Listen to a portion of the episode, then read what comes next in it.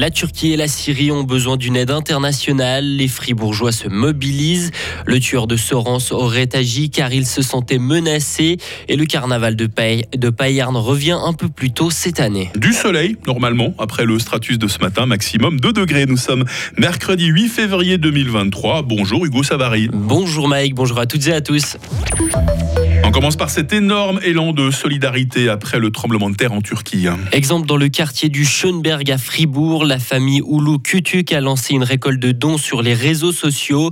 Hier en fin d'après-midi, un gros camion et quatre fourgonnettes étaient remplis, prêts, à partir vers la région turque de Pazarcek.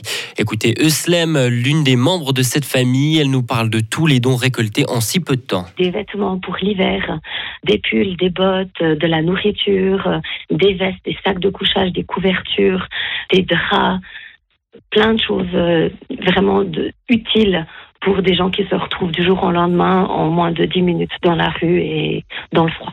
Nous avons très agréablement été surpris par l'ampleur des dons et euh, c'est tellement précieux de voir que tout le monde est solidaire et veut de tout cœur apporter son aide à des gens dans le besoin en urgence. C'est incroyable, c'est vraiment magnifique.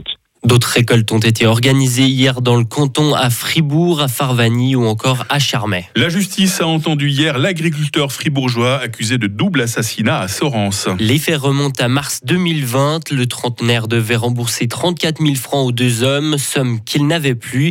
Il les a alors tués et caché leur corps dans une fosse à Purin près de Marsens. Hier, lors du deuxième jour de son procès, le prévenu a tenté de justifier son geste en disant qu'il se sentait menacé.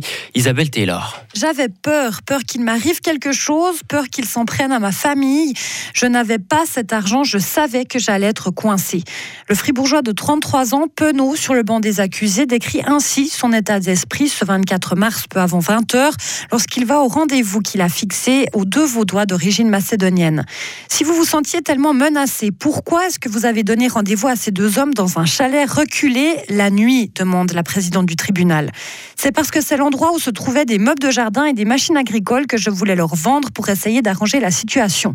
Mais pourquoi ne vous êtes-vous pas enfui avec votre pick-up quand les choses se sont gâtées?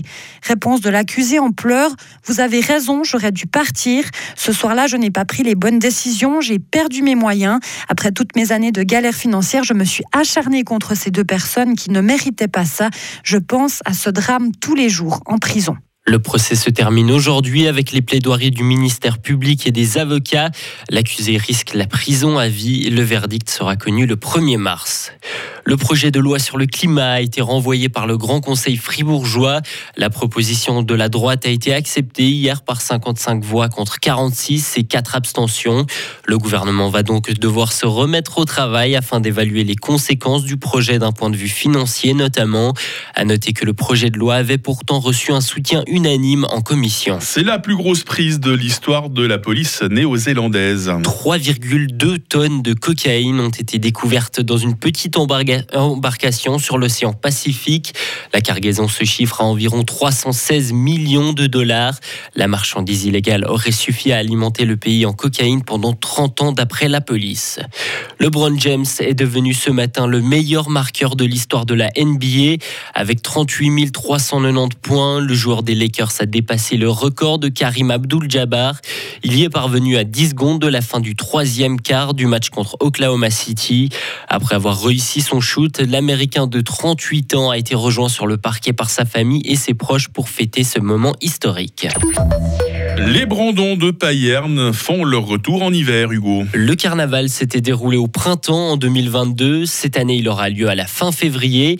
Les organisateurs ont présenté hier les contours de cette 128e édition. Un concept flambant neuf fait son apparition cette année. Écoutez Vincent Marcoire, le président du comité d'organisation des Brandons de Payerne. Le but, c'est de réveiller les Payernois à 5h23 le matin avec les quatre Google Payernoises qui partent des quatre coins de la ville pour finir par un magnifique concert au cœur de la Bastiole. L'idée principale, ben, moi j'aime beaucoup le carnaval de Lucerne avec euh, mes copains du comité. On s'est dit on va faire comme nos amis suisses allemands, mais à la version vaudoise. C'est une nouveauté pour cette année, un buzz, mais le but, ce serait aussi que ça devienne une magnifique tradition. Et puis au niveau du seller vous n'avez pas peur que les gens ils s'énervent d'être réveillés le matin? Tout à fait.